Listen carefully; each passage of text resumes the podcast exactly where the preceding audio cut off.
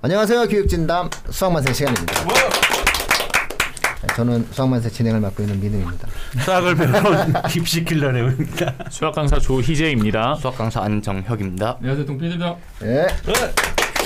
이게 한번 이렇게 그 확실하게 뭔가 받고 나면 30분 후가 지난 거기 때문에. 그죠. 자, 우리가 지난주에 예, 육모 평가를 했어요. 네. 어, 그래서 아마 많은 예, 시청자분들께서 야 그럼 어떻게 준비를 해야 돼? 예, 그 약간 말미도 저희가 말씀을 드렸어요. 뭐 개념 이야기하면서 예, 말씀을 드렸는데 그런 부분들에 대해서 좀 한번 구체적으로 언급을 해줘야 될 것 같아요. 예.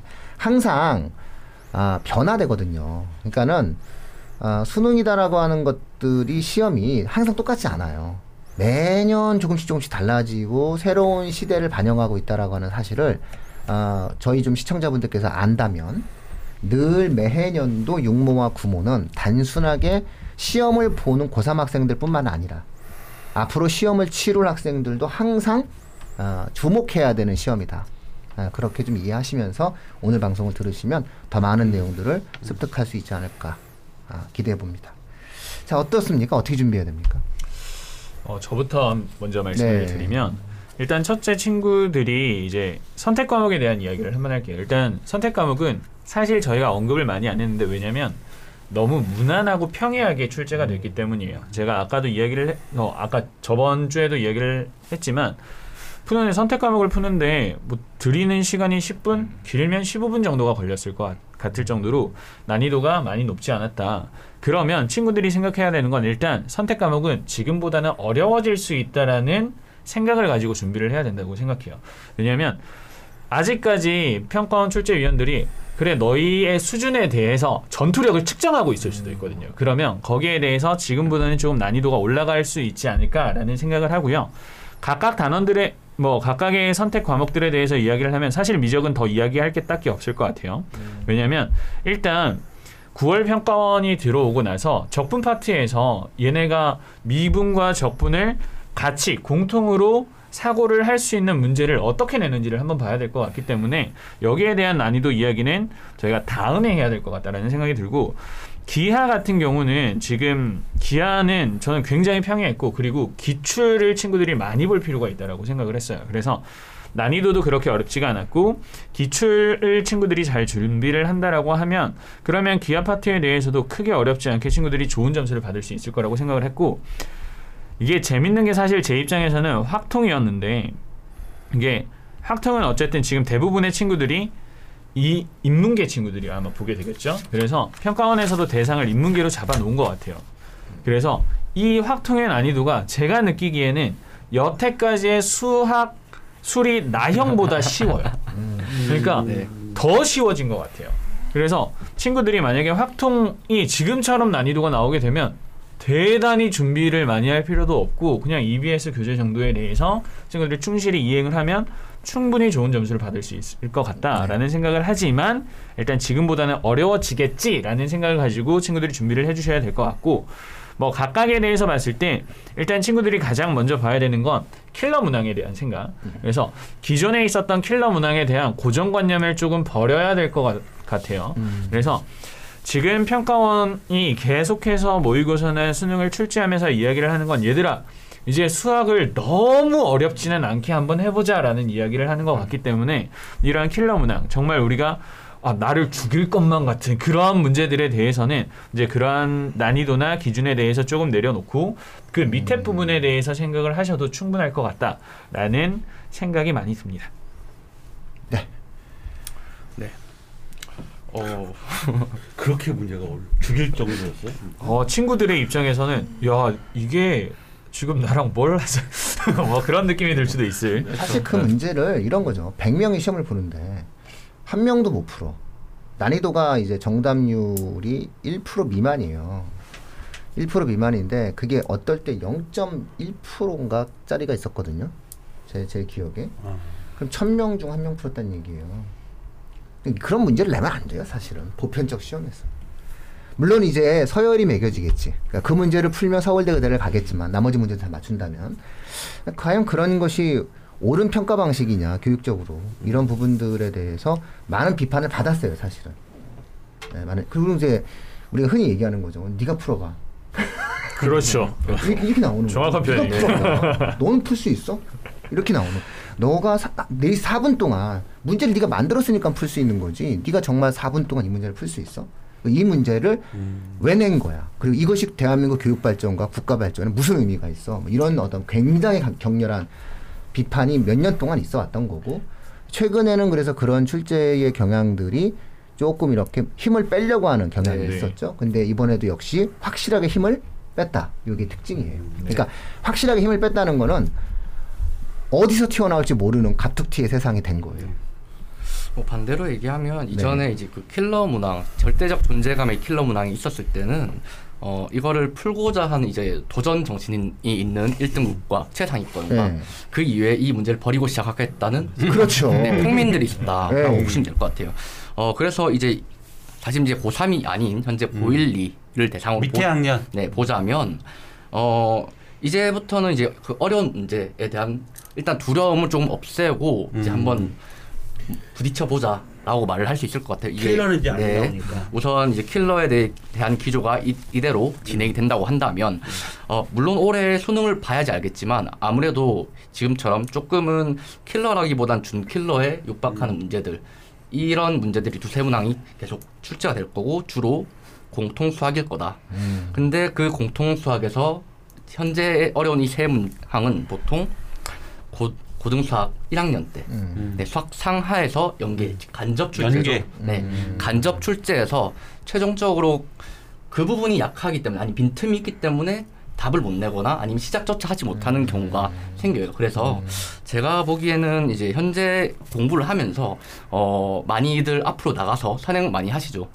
어, 여름 방학쯤 네 특정한 단원을 꼽자면 함수 단원 수학하에서 그리고 또 수학상에서 네 방정식 단원 쪽 위주로 한 번 더 학습을 해보는 게 좋지 않을까 싶습니다. 음. 아유 예. 옛날에 그랬어요. 그 논술 수리 제가 아는 저 수리 논술 선생님이 음. 미수단 미수단이라는데 이게 무슨 말이냐면 그러니까 수능 영역은 아니에요. 미수 수능 영역 단원인데 음. 그게 뭐냐 했더니 고등학교 1학년 과정 수학이 수능 영역은 아니지만 음. 이거와 연계되는 문제들이 많이 나와서 음. 사실 고등학교 수능 문제는 고1부터 기초가 탄탄한 애들이 네. 수능 성적이 잘 나온다는 얘기를 하셨었어요. 그런 얘기도 하신 것 같아요. 네. 잘 계시네요 그분. 아니 그분한테 부탁할 게 있어요. 친구가 소개해달래. 아, 예, 알겠습니다. 아 그런 상황이죠. 자 그러면 또 하나 우리가 지난번에 저는 이제 요 개념이 되게 중요한데 왜냐면 이제 이 방송을 들으시는 이제 초등 중등 어머님들도 있단 말이에요. 예. 자 그랬을 때 앞으로 수학이 어떻게 될 거냐 앞으로 수학이 어떻게 될 거냐라고 하는 부분에서 사실 지난주에 살짝 언급이 이루어졌었는데 복잡한 형태의 계산의 복잡성을 띠는 문제는 내지 않았다 그러니까 그래프를 그릴 수 있다라고 하는 그런 부분들 그렇죠 그 다음에 뭔가 어떠한 그 개념을 갖다 놓고 에, 중복된 형태로 문제를 출제했다 어쨌든 뭐 이런 부분들이 있는 거죠 자 네. 어쨌든 그런 부분들인데 여기서 지난주에 우리 동 PD님께서 네. 예, 질문을 좀 하시려고 했었어요. 그래서 뭐 보시면 되게 준비를 많이 해왔는데 아니 저는 이제 현 음. 고3 아이들이 지금 음흠. 학생들이 보고 좀 많이 네네네. 당황한 학생들이 많을 거라고 생각해서 네네네. 좀더 도움을 두고자 교육진담 음. 들으신 분들은 근데 네네. 마침 지난주 방송 때 약간 끊긴 내용이 있긴 한데 음. 그 희재 선생님이 이제 수요일 부분이 좀 아이들이 어려워하는 애들도 있는데 음흠. 좀 단원이 그렇게 어렵게 나오진 않았다. 그래서 음. 저는 궁금한 건 수요일 부분도 있지만 좀 고3 아이들이 마지막 여름방학 남은 기간 동안 조금 난이도가 어차피 그 어렵게 나오는 단원들이 뭐 정해진 부분도 없지 않아 있는데 음. 좀더 이 부분을 좀 더 집중적으로 좀 더 문제를 푼다든지 실전적인 감각을 익혀야 된다. 왜냐면 평상시에 푸는 여기 그냥 학원이든 혼자 공부할 때 보통 난이도를 수치로 따지자면 보통 10점 정도 나온다 하더라도 실전에 가면 한 15점, 20점의 난이도 체감이 된다고 네. 하죠. 그래서 좀 그런 단원들을 좀 한번 예측하시는 단원 있으시면 좀 정혁 쌤도 그렇고 희재 쌤도 좀 말씀을 좀 해줬으면 해가지고 응. 어, 뭐 쪽집게를 원하는? 약간 그런 느낌인 것 같은데 가능하지 않아요? 그? 지금 보였던 걸로는 일단 첫 번째 수원에서는 삼각함수가 가장 눈에 띄어요. 그래서 음. 삼각함수 단원에 대해서 그리고 이 친구들이 할 때 저희가 그래프 그리기라는 표현을 하기는 했지만 정확하게 따지면 그래프에 대한 추론이라고 보는 게 맞는 것 같거든요. 그래서 네. 아, 이 그래프가 이런 양상을 띌 수 있겠다라는 걸 예상을 해가면서 이 그래프를 그려나가는 거예요. 그렇기 때문에 친구들이 이 그래프 추론에 대한 연습이 좀 필요해요. 그러면 결국은 이제 앞에서부터 정확한 함수에 대한 이해가 필요하고 그리고 뭐 미적분에 대한 부분도 필요하다면 필요해질 수는 있는데 결국 친구들이 계속해서 그래프 추론 그리고 이 그래프 추론이나 그래프를 이용해서 함수를 푸는 건 지금 작년 재작년부터 이어져 오던 추세이기 때문에 친구들 이 부분에 대한 준비는 확실히 필요할 거다라고 생각을 하고요.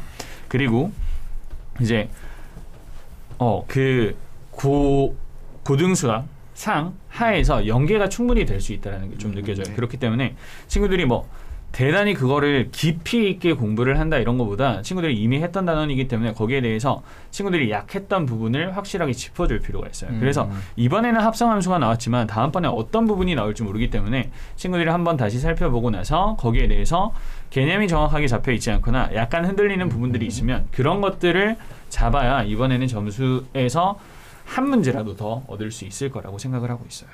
네, 알겠습니다. 그러면은 그 저학년들, 네. 뭐 초, 중등 학생들이 이제 이번 수능 패턴, 네. 특히 이제 그 개념의 중첩성을 가지고도 막 문제를 만들어내고 이건 사실상 그 올해 수능을 준비하는 학생들이야 닥쳐이니까 뭐 문제를 좀 풀고 진행하면 되겠지만 어 사실 이제 선행의 속도라든가 이런 부분에서 다양한 형태의 변화를 초래할 거거든요. 네네.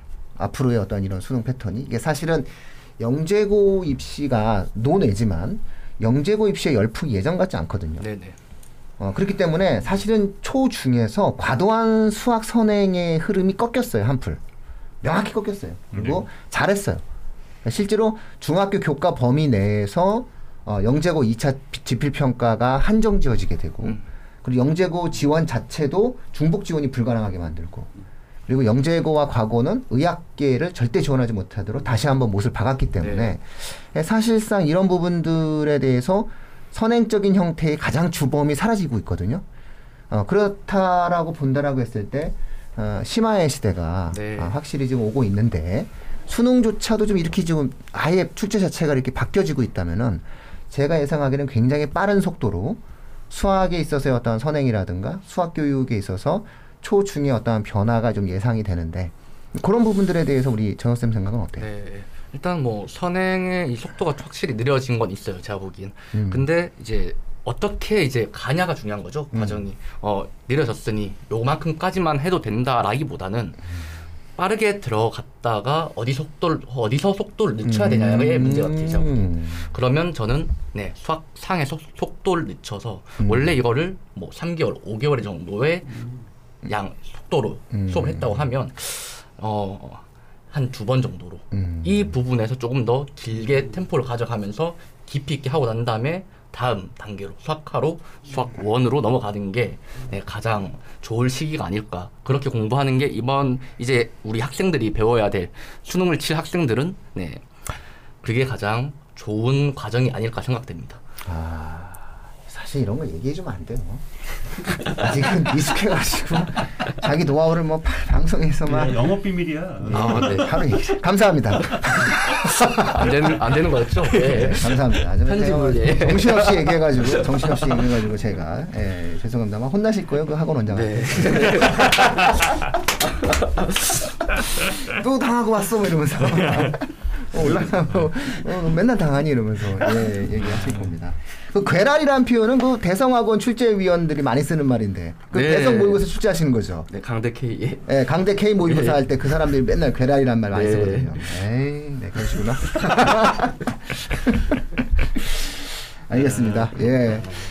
자, 전체적으로 어쨌든 그 심화의 시대예요. 심화의 시대가 지금 성큼 다가왔습니다. 그러니까는 아, 지금 얘기하는 건 뭐냐면은 길게 혹은 짧게, 길게, 짧게 이 부분 선행 물론 안 할 수는 없거든요. 왜냐하면 수원 수투인데 수투에서 만나는 시간이 있기 때문에 여전히 고등학교 2학년 때 너무 힘들거든요 학생들이. 그래서 어, 적절한 형태의 어떠한 선행이라든가 이런 어떤 공부를 해야 되는데 과거처럼 막 어마무시하게 막 선행하는 문화는 확실히 꺾였어요. 제가 봤을 때는 그리고 유행에 좀 어긋나게 사람들이 생각하는 것 같은데 문제는 그러한 것들이 때로는 어떤 단어는 좀 길게, 때로는 어떤 단어를 좀 짧게 하면서 시간의 속도에 대한 개념들을 좀 네. 바꿔주실 필요가 있겠다라는 거죠. 아마 사교육 시장의 프로그래밍에 상당한 변화가 예상이 맞아요. 됩니다. 맞아요. 그러니까는 네. 학원 상담을 하실 때 혹시 사교육에 의존하시는 분들 같은 경우에는 진도표를 보시면서 음. 뭔가 과거와의 어떤 차별화된 형태의 진도표를 갖고 있는지